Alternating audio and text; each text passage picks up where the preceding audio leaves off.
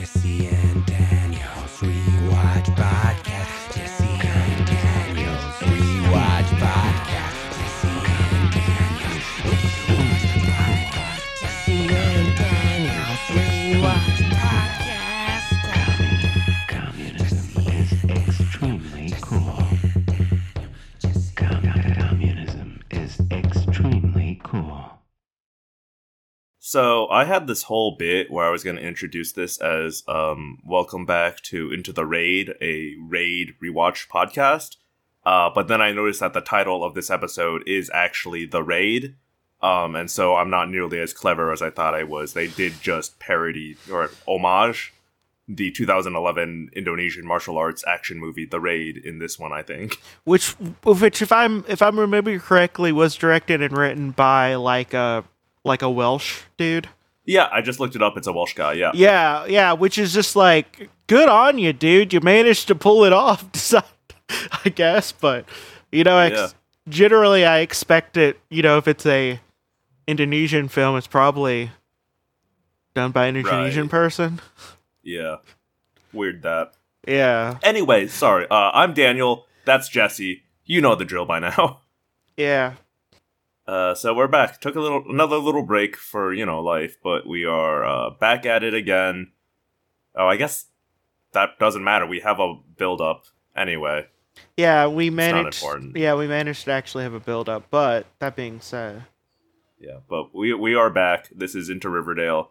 Another episode coming off the heels of that controversial musical episode where we had differing opinions.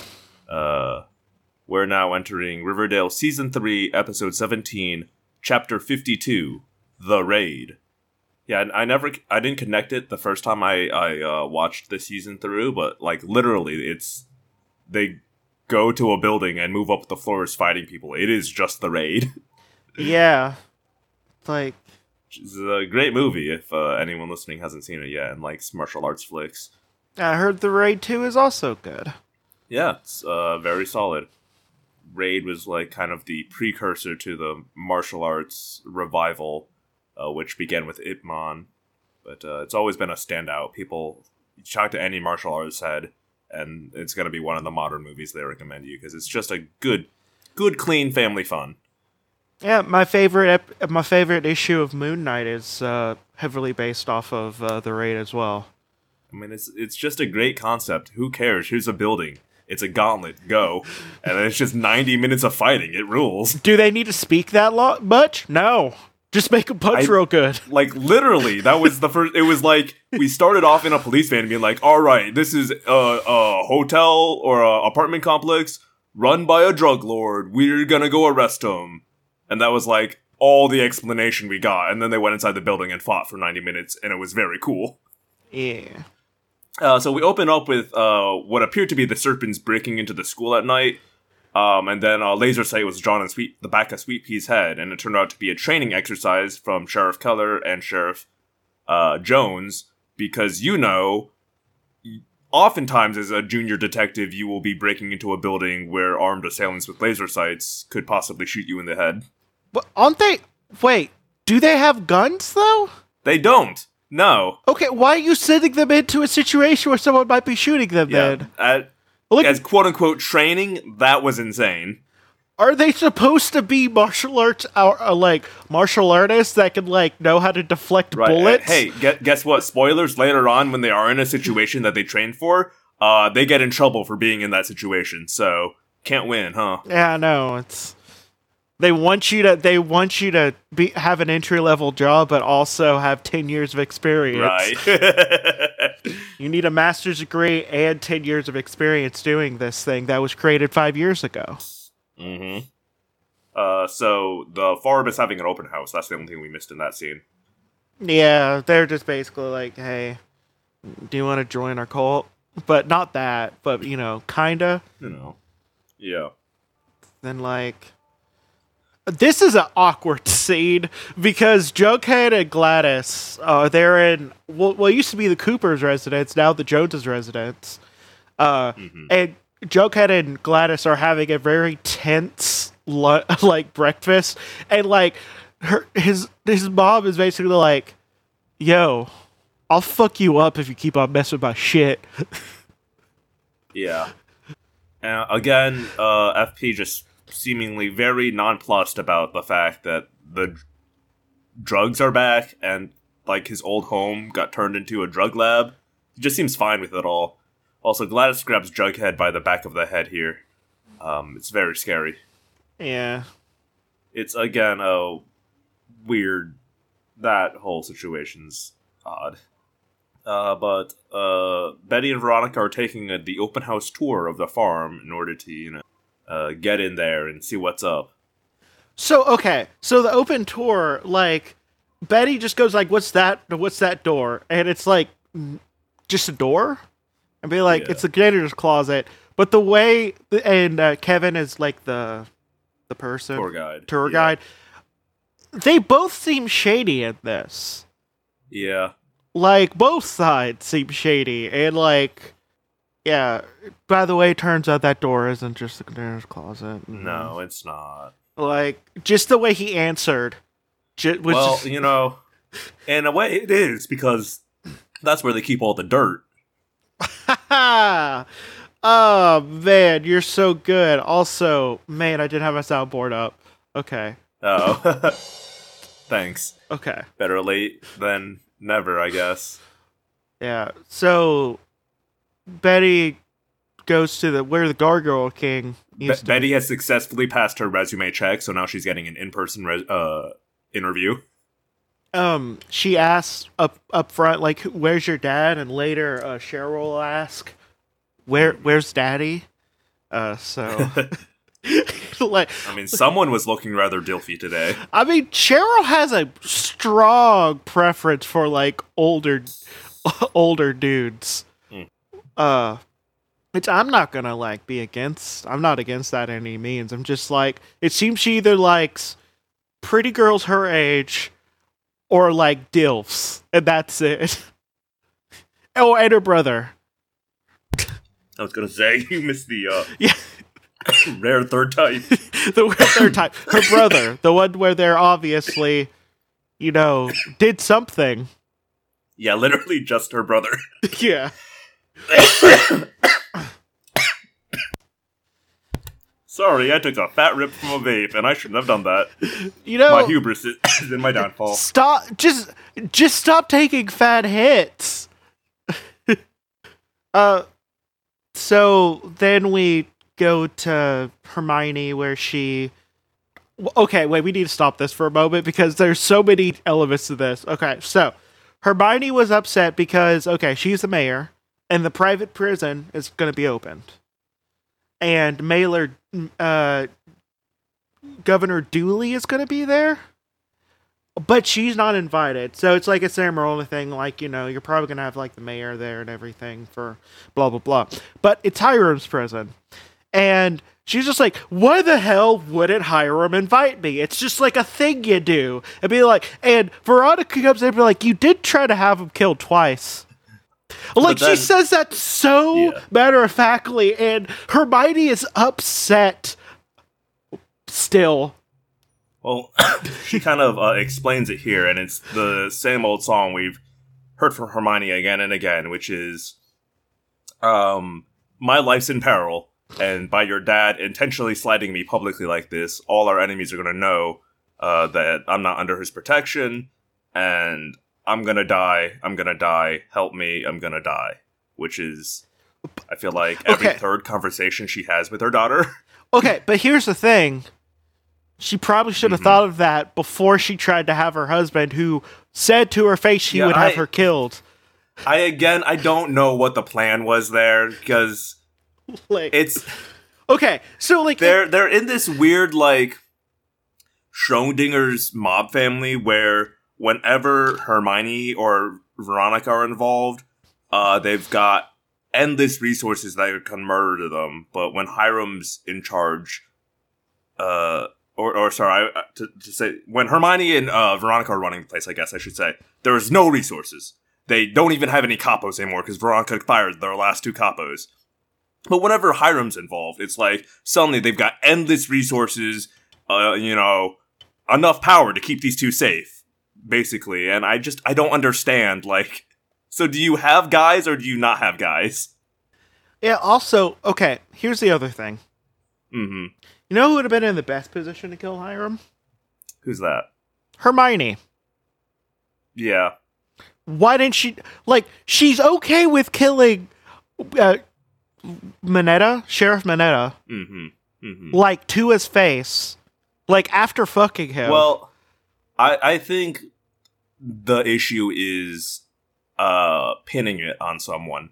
The reason she was fine killing Mineta is because everyone thought he was dead already. So, like, no mess if he dies out in the woods. If Hiram dies in their penthouse, then, like, she's got some splaining to do, even if she's the mayor. Okay. And I think that's kind of the hook up, the hang up there. Yeah. So, but there's still ways you can do it without, like, directly indicting her.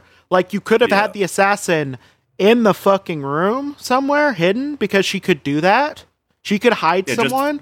Just fucking shocking that she couldn't finish it while he was in the hospital. That seemed like a layup. Yeah, like, you could have just killed him in the hospital. He was in a coma. Like, he could have, like, gave him an embolism, maybe poisoned him, overdose. Yeah, overdose. I mean, she could have walked in and put a pillow over his face. That was a layup. Yeah, like, she has commitment issues, obviously. Yeah, and also, like, if you really want him gone, like, you can sell out the family to another organization.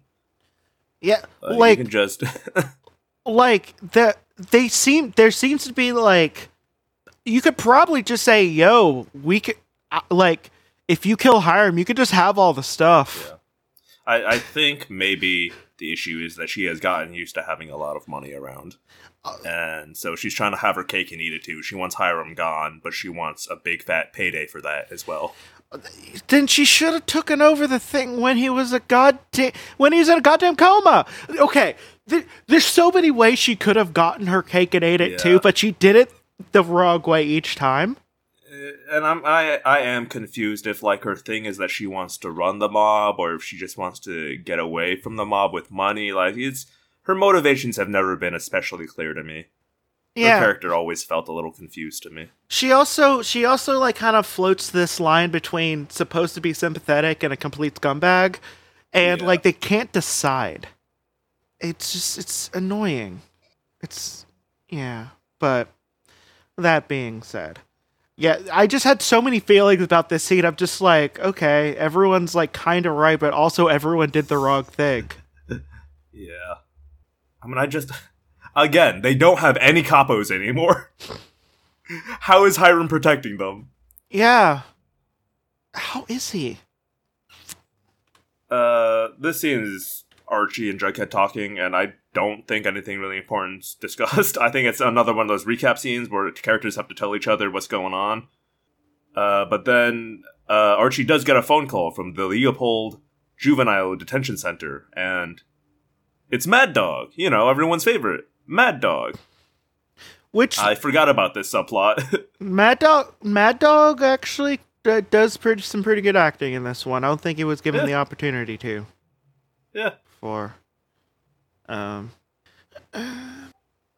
So... Archie goes to visit Mad Dog, and Mad Dog says that they're shutting down this juvie because Hiram's opening up his new adult private prison. There's going to be a wing for juveniles in it. That seems bad. And Mad Dog's like, yeah, they're going to move us to the prison, and all the guards that made us fight are going to move there too, and they're going to make us all fight again. Help me out, Archie. And Archie actually manages to deliver on his promise, so good for him. This one... Archie's asking Veronica to... get him in touch with Governor Dooley so he can appeal for Mad Dog and the others. Oh, yeah. Which he does, and obviously that doesn't work, so then he resorts instantly to blackmail, which works fine. Well, to be fair, he was there when they were doing the fight clubs. Like, I love that Archie being like, Ronnie, these are good guys. They can't go to that jail. Those guards are sadists. They'll brutalize them. You have to help me get them out. Just like, went into her brain and percolated and at no point formed into, So those sadist guards will then just brutalize the other prisoners, and no one should be in that situation. Like, he's so close to being like a prison abolitionist. So close. And then he takes... Don't you understand? Those are... The guys he knows are an exception. Everyone knows a good criminal, Jesse. He goes straight from like almost like advocating for prison abolition, and then takes a shit lib turn. Yep. Like, because the mass of criminals are bad automatically, but as soon as you know them, they're good. He just happened to run into the 6 good ones that were wrongfully put away. Obviously.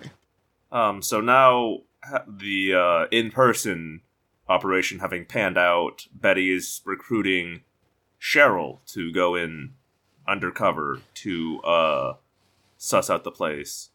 And she manages to convince her to do it by appealing to, with her dead brother, I guess. Is that what she did here? Yeah. I think. Yeah, because first she tries with Dagwood and Juniper, and Cheryl's like, they seem healthy and fine. So she's like, well, Jason was going to take Polly there. Don't you want to know, like, what about it was appealed to him? Which actually comes back later in this episode, I'm just realizing. So that's cool. Yeah. That's actually a nice bit of writing. Cheryl not wearing her signature red here as she cries on the toilet to lure Evelyn in.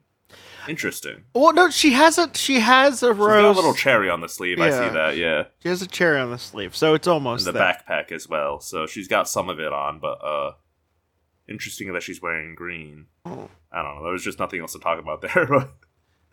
Of course, like, right after Evelyn's just like, oh, I'll induct you to my cult. And then immediately she goes and be like, I'm in, she, like, just kicks down the door, and she's like, I'm in. Like... This is such a stupid scene. Oh my god. So Sweet Pea is doing an undercover sting where he offers to buy drugs from the comic book guy. And then they do an illegal drug bust on so many people. Yeah. Like... Just... threatens to torture him a little bit with a switchblade to get him to find out how the gargoyles are dealing. And this is insane. So are they saying that, like, essentially, like, a crack house is like the upgraded advanced form of drug dealing? Is that what he's saying? Are they? The new school? Because, like, they hit all the hot spots, implying there were spots where gargoyles would hang out and deal drugs, you know, like a house, I guess. But now this is old school. They're hanging gargoyles on telephone wires like they used to hang shoes to tell you that a drug dealer's nearby. Yeah. Just everything about this sounds wrong. That's like 60s, 70s shit, like 80s shit. So I guess it is old school. Yeah, I guess we, like, moved on to crack houses. Yeah, like, they just have burner phones now. Or Snapchat. Yeah, I feel like, and you know, that's a lot harder to trace than gargoyles hanging from telephone wires. I don't know. Especially since everyone should learn how to use the dark web, I guess. A lot of people know about the gargoyle gang, too. Yeah, it seems like kind of an obvious sign, but... Alright, anyway. So Betty apparently has a whole bunch of spy gear from when her mom used to work at the register. So she is mic'd up Cheryl with a wire. And she looks like she is an FBI agent in the 60s. She's got the big recording equipment out. She's got the big headphones on. And she's ready to listen in to... And the farm, and I know they're drawing this, but they're asking... They're doing what Scientologists do, ask a lot of seemingly unrelated questions. And Evelyn's dad comes in, and she's almost immediately just, like, creaming herself. Because he shakes her head. She's just like, dilf. Like, immediately. Yeah. And I will say, in this lighting... Is it Jacob? Is his name? Evan. Right? Evan? That's Edgar. Edgar. I always think Evan's Edgar. Yeah. Edgar is looking rather dilfy in this lighting. Like, I think the lighting in the last one didn't really work for him. But to me, in this lighting, he looks like a heterosexual Neil Patrick Harris. What he looks like is he looks like he'll have sex with you once and then gaslight you into thinking that he never liked you. Yeah, I could see that. Yeah. Now, is that an attractive quality? Not really, but I'd probably let him do it. So. Yeah, I mean, it depends on how good that one time is. Yeah, you know. No, yeah, maybe he'll gaslight you to believing like he never liked you, but then be like, you know what? Actually, I did like you. Do it again, and then it's just gaslighting all the time. Anyways, he gets her to open up about her dead brother, and also how she set her house on fire, and ties it into some nice religious speech about rebirth and flame or whatever. And basically he's just recruiting her, and it's working this time because he got to the deep shit. Yeah, they're really doing some. They're really doing some cult recruiting. Yep. So Archie's blackmail worked, and they're all out and at Pops because where else are you going to go when you immediately get out of jail? And they're just discussing like what their plans are now, and Archie's like, "Don't worry, I got a place." Takes him to his gym, and now they're gonna explore each other's bodies. Okay.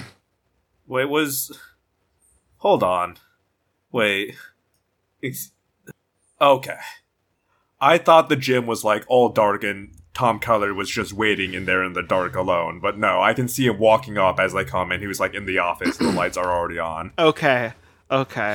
Yeah, I was like, for a second there, I thought Tom Keller was just waiting alone in the dark in this gym. Also, okay, wait. Are they just trying to insert Tom Keller in as many things as possible so they can keep him on the show?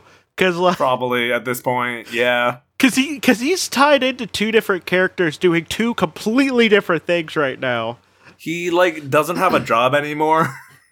Like, wait. I love that this dude got fired and has, like, a teen son to support and was just like, yeah, I can just kick it, I guess. Okay. Oh, wait, no, never mind. He married Attorney McCoy, so he's got lawyer money. He doesn't have to work anymore. No. Okay. This whole thing is just them doing illegal search and seizures on drug dealers. With very little concern about, you know, their life and why they were forced into this, and they seem to all be automatically bad because people want to be drug dealers. Get it? Yeah, I mean, obviously. Yeah. The last one. They did a fun one. They did a fun one here. Yeah. Where they thought, where it almost looked like the black dude was the dealer, but no, it was the white dude, and it was actually the white dude was a cop. I mean, the black dude was a cop. Yeah, it was an actual police sting, but they jumped the gargoyle before he actually took the money, so the cops have nothing, and FP is very angry about it. Couldn't they get him on possession? An attempt to sell? I'm assuming those are both light enough sentences that they don't feel like they have leverage. Also, though, I guess technically they didn't see the drugs either at the point. Couldn't he just make shit up like cops always do? Yeah. In the real world, they would just plant some on him. But they would take some out of his pocket, plant it on him, be like, you know, that's a felony amount. I get to take you in and fuck over your life for the rest of your life. Elio's shown up at the gym because he heard there were a bunch of hunky guys here. And he's like, hey, come fight for me. And I'm just like, Elio, no one's interested in your business. You're a crook. Get out of here. By the way, all the guys are like, actually, we might be interested in his services. Like, Archie is not that small of a dude, and Mad Dog makes him look like a tiny child. Yeah, Mad Dog's big. Like, Archie is not that small. And just, man. Yeah, There's this whole thing. Basically, Veronica gets both the Hermione and Hiram in the same room. It's just like, hey, if you're gonna like get divorced, I'm gonna be like, God, we're gonna get divorced, okay, maybe. Whoa! Is it thunderstorming out there today? How does it do that in California? That was really loud. Let me go check that out.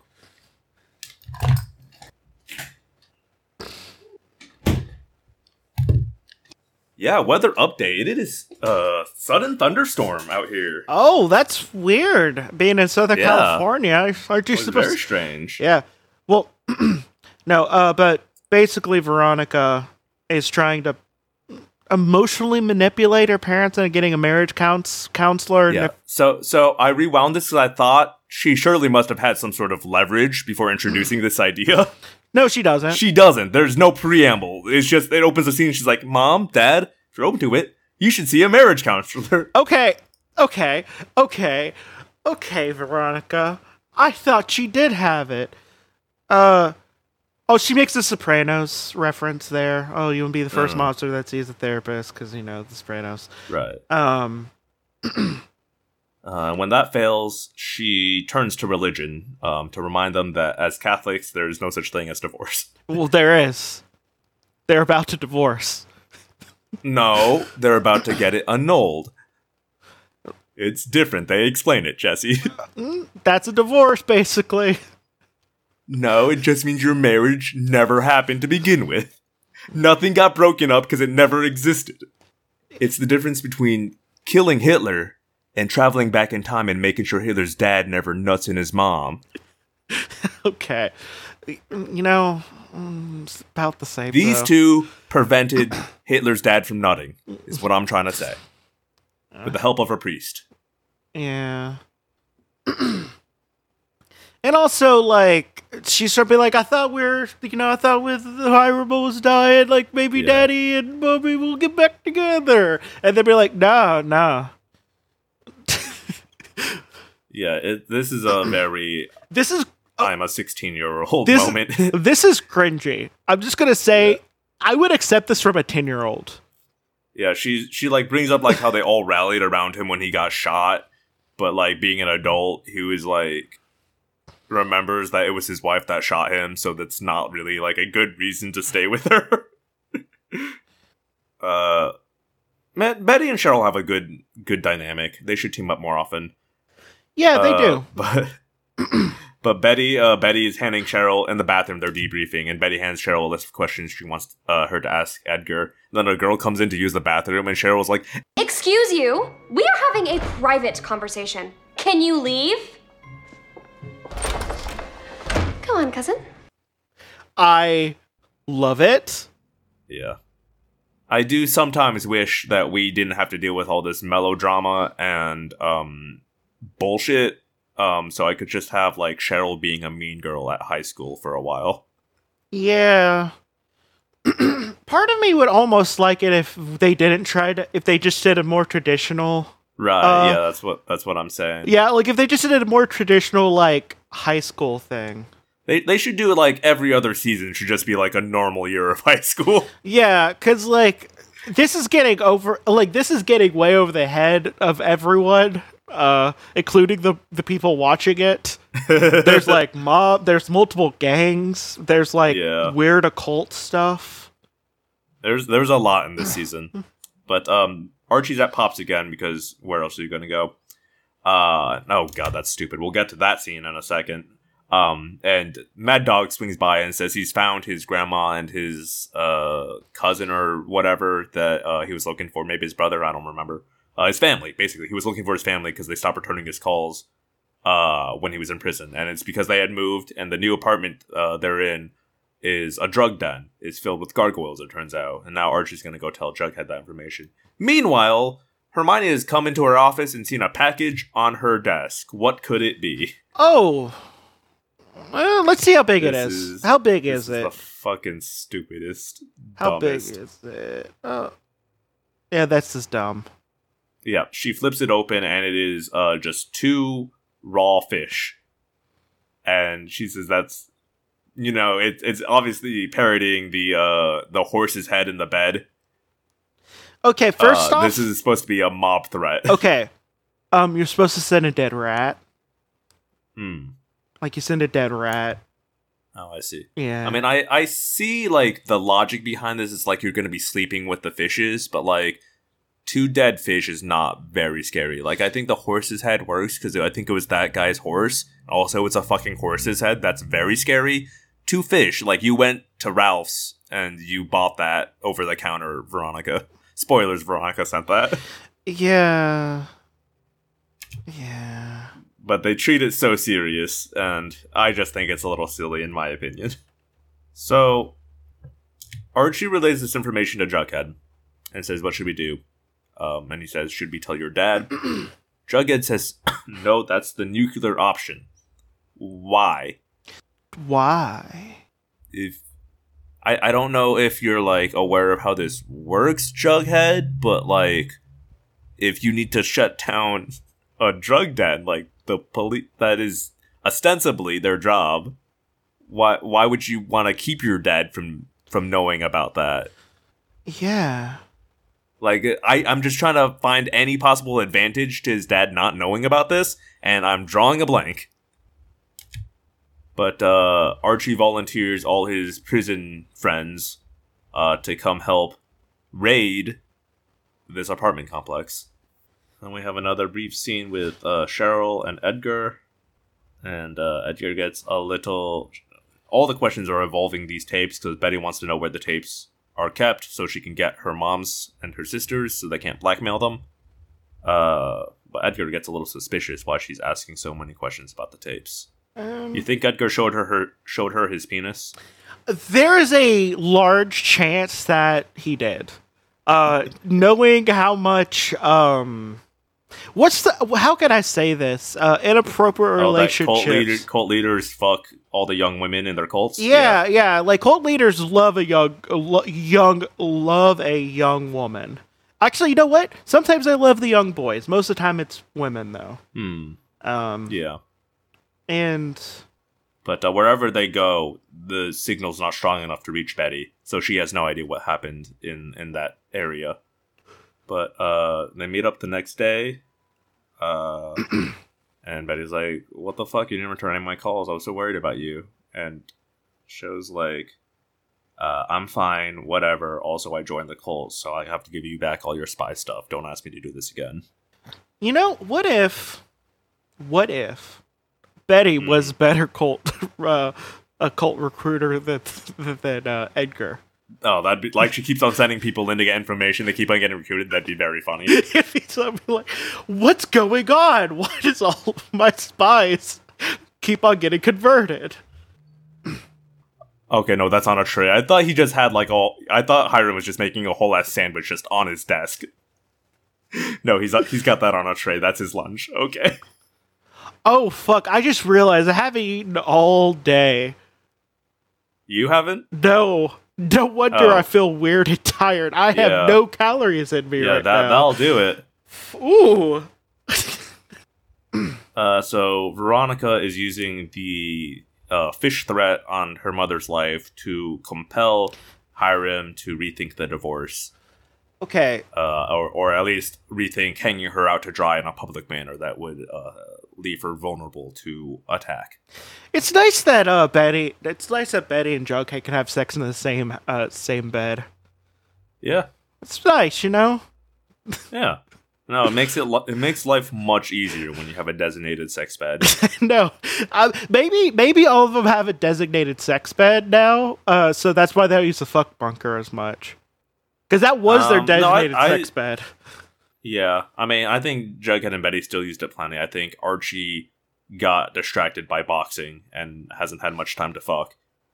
And Veronica's got her own place, so she doesn't need it either. Is Archie running the gym, or yes. is Keller, or both of them? I mean, it's Archie's gym, so Archie's in charge, I'm pretty sure. Like, Keller, I'm sure, advises him. Wait, can you own a business at 17 legally? I mean... The guy who, Jacob Wolf, the guy who was, like, kept on trying to get, like, Elizabeth Warren in trouble and stuff by saying, he got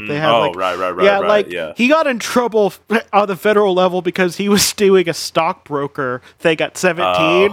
And also he was lying out of his ass. But part of it was also he was 17 and he was lying about. Yeah. It. I mean, to that point, Jesse, Archie definitely doesn't pay taxes, so it doesn't matter. But also, is he getting any money off of it? No, not yet. Okay. No one works at his gym. Keller's doing this as a favor to him. Okay. If those guys stay and start boxing, maybe, like, people will come, but, like, he's not charging them to live there either. Anyways, this is the raid. They've jumped to this apartment building. They're attacking everybody. And I will say, I mean, generally this show is shot well. They do change their shooting style to make this actually pretty dynamic. Yeah, again, I think this is like a very intentional homage to The Raid. I think even the green lighting here is reminiscent of that. Yeah, and the camera work is very different. You're right. I think they're aping the Raid style. Yeah, they're never like bad at shooting or anything. Yeah. Like this show is generally competently. Oh my god, I never noticed that before. Jesus, some prop person was really proud of this. Okay. Watch the door after he shushes her and she goes back inside. You see it, Jesse? Wait. Not my president. Yeah. Oh my god. Yeah, this was in 2016, folks. But is it supposed to be 2019 or something like that, or 20? No, I think this is 2016 or 17. I'm pretty. Wait, sure. Wait, no, but no, I'm pretty sure that it's supposed to be like current year when it was out, right? I don't think it released in 2019. It came out October 2000. Okay, so yeah, never mind. You're right. It would have been 18 to 19. 18 to 19. I thought it was earlier than that. Yeah, because I know, for like, I'm pretty sure that season 4 was supposed to be 2020, okay. But they... Well, you know, Trump was still president then, I guess. Yeah. Oh, wait, does that say but? No, it says... That says rot, and the other one says king. Yeah, you know, that awesome graffiti rot. And then a gargoyle pulls a gun on Jughead, something that I guess he never considered was a possibility. And then that is a pretty cool shot. Suddenly all the gargoyles rush out of all the doors and all the floors, and it's an all-out brawl. Man, sure is lucky that in this like really shitty and rundown apartment they had up to code fresh fire extinguishers. Yeah. Sorry to explain to the viewer, Jughead grabbed an extinguisher and sprayed the guy with a gun so that he could knock him out without getting shot. And it happened to work, despite how derelict the rest of this place looks. Oh, that's a that's something that people that's something you can do in the Batman Arkham games. You basically make a cloud for the people with the guns, and then you take them out. Yeah. If you... So Mad Dog fights like 6 dudes, and Archie and Jughead go to find Kurtz, the cook. Oh look, behind Archie, someone pulled a gun, but Jughead stops him. It's Kurtz. Yeah. Smart man brought some zip ties. Not smart man didn't zip tie Kurtz with his arms behind his back. Yeah. You want the reason why they put it behind your back is because it's a lot easier to manipulate your arms on the front. And unless they're a contortionist and can dislocate their arms, it's hard. It's also harder to break the zip tie when it's behind you. You can't get leverage. Yeah. Anyway, they see Mad Dog getting mobbed, so Jughead tells Archie to go help, and it will take care of Kurtz. Kurtz is like, "You want to know the difference between you and me?" And says he's ready for ascension. Then kicks off the wall to knock them through a window from like the second story, and then runs away. Veronica comes back home from wherever she was. Oh man, that blue lighting coming from that window was very strong. And just leaving is the Monsignor, their family Monsignor. And then Hiram explains to her what an annulment is. Yeah, this doesn't feel correct, though, in almost any way. You don't think that's what an annulment is? No. Or what do you mean by that? No, it's what an annulment is, but also it seems like the no, it didn't way to divorce someone. I mean... Jesse, in the week after we all learned what soaking and hump jumping is, I think we've all learned that everything in Christianity is about the technicality of it. Oh, I knew what soaking was for years. I didn't know about jump humping, though. My point is that technically it's not a divorce, and that's good enough for God, baby. God is real dumb, it turns out. And Veronica's talking about, like, oh, I thought maybe if you guys just stayed near each other, you'd learn how to love each other again. It's appropriate for her age, I guess. It's just she very rarely acts like a teenager and also isn't a teenager, like the person physically. Yeah. So we just forget that she's not an adult. This is a very teenager thing to do, because that's pretty much how most of your relationships are. You're just close to someone. Yeah. And it's just jarring because she never acts like this at any other point. Yeah. And Jughead confronts his mom, being very angry that the gargoyles have guns, as if he weren't the one that inexplicably decided that his gang of teens needed to be the ones to bust up the gargoyles and not his sheriff father and the full force of the RPD.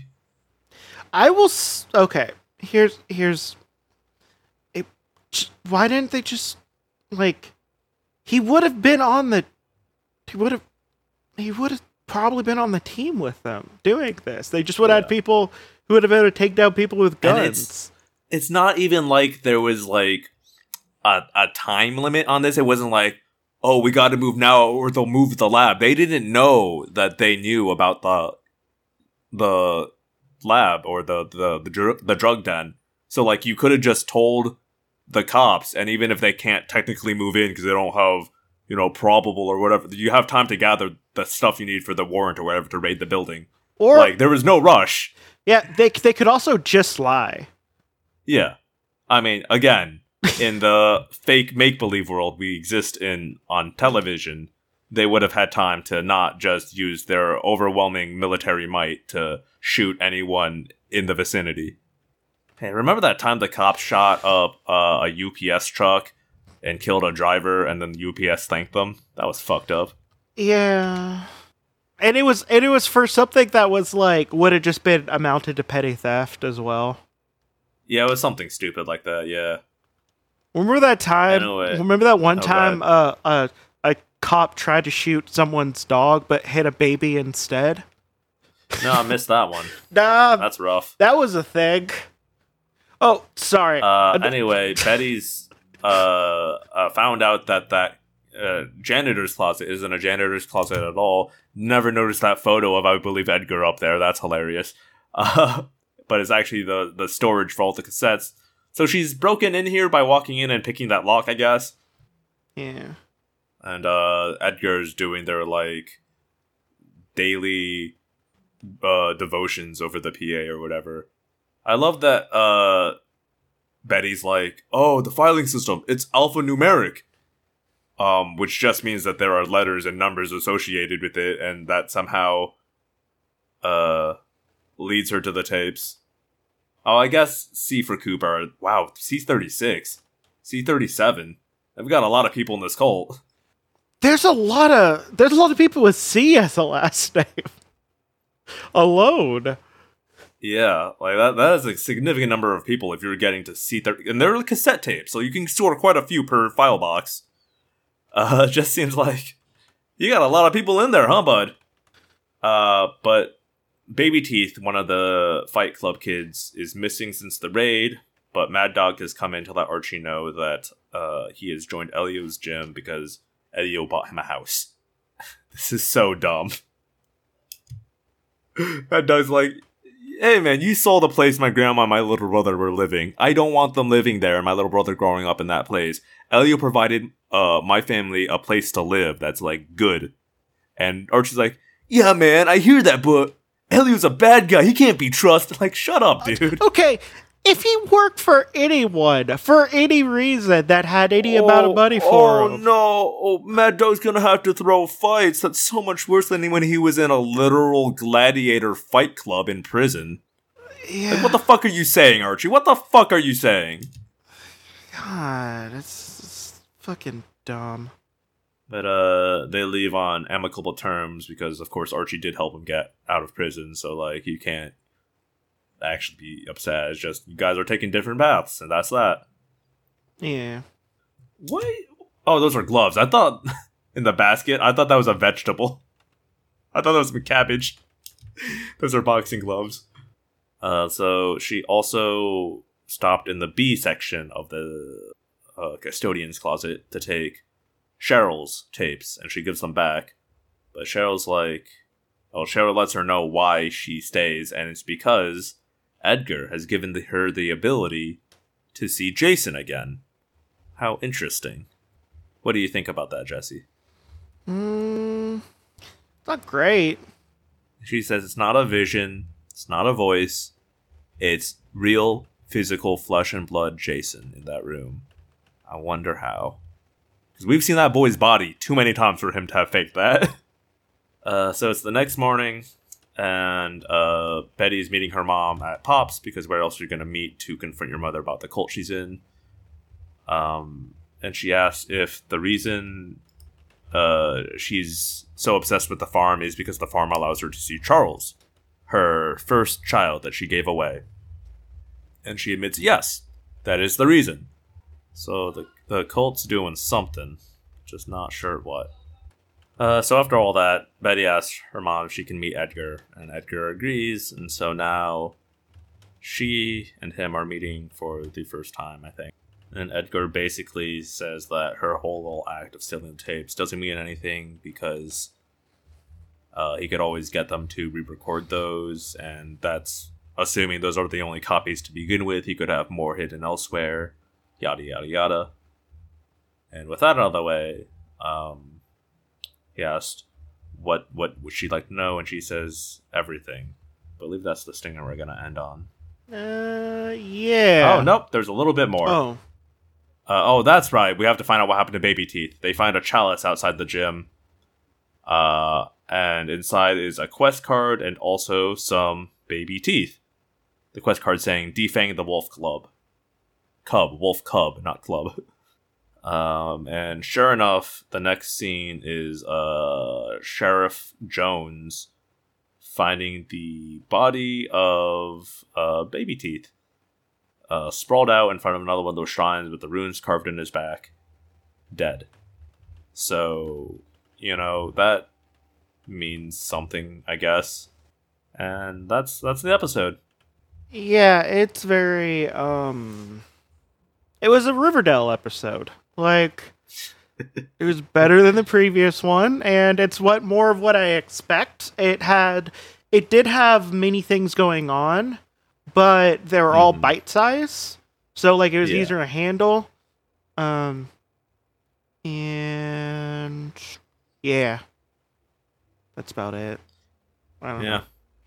I'm ready to get out of here if you are. So why don't you hit us with a recommendation then, Jesse? Oh, I've been playing Witcher 3. That's been fun. Everyone loves that game. I'll play it one of these days. Yeah, it's there's a lot going on with it, and it's real great if you're unemployed. Nice, yeah. Yeah. Number one, 10 out of 10 would suggest if you're unemployed. What have I been watching? I've been watching Superman and Lois, is what I've been watching. And that's been pretty good. I enjoy it. I think that Berlanti was very smart when he made this and figured out how do you make Superman interesting. And it's not by giving him a bigger guy to punch harder. It's by giving him problems he can't punch his way out of. And so he's dealing with raising a family and returning to Smallville. And it's been good so far. But then I do normally like Berlanti's first seasons, so we'll see how long I stick with this one. Is it your turn to sign us off? I think it's your turn. Hey, go watch The Raid. Yeah, watch The Raid. It's better than this episode. Bye. Yep. Bye. I'm not your friend or anything. Damn, you think that you're the man. I think therefore I am. Stop. I dropped out in the 4th grade. To run drugs to support my nana. That means you haven't known the triumphs and defeats, the epic highs and lows of high school football. What the hell are you talking about? Get my pretty name out of your mouth. We are not the same with or without.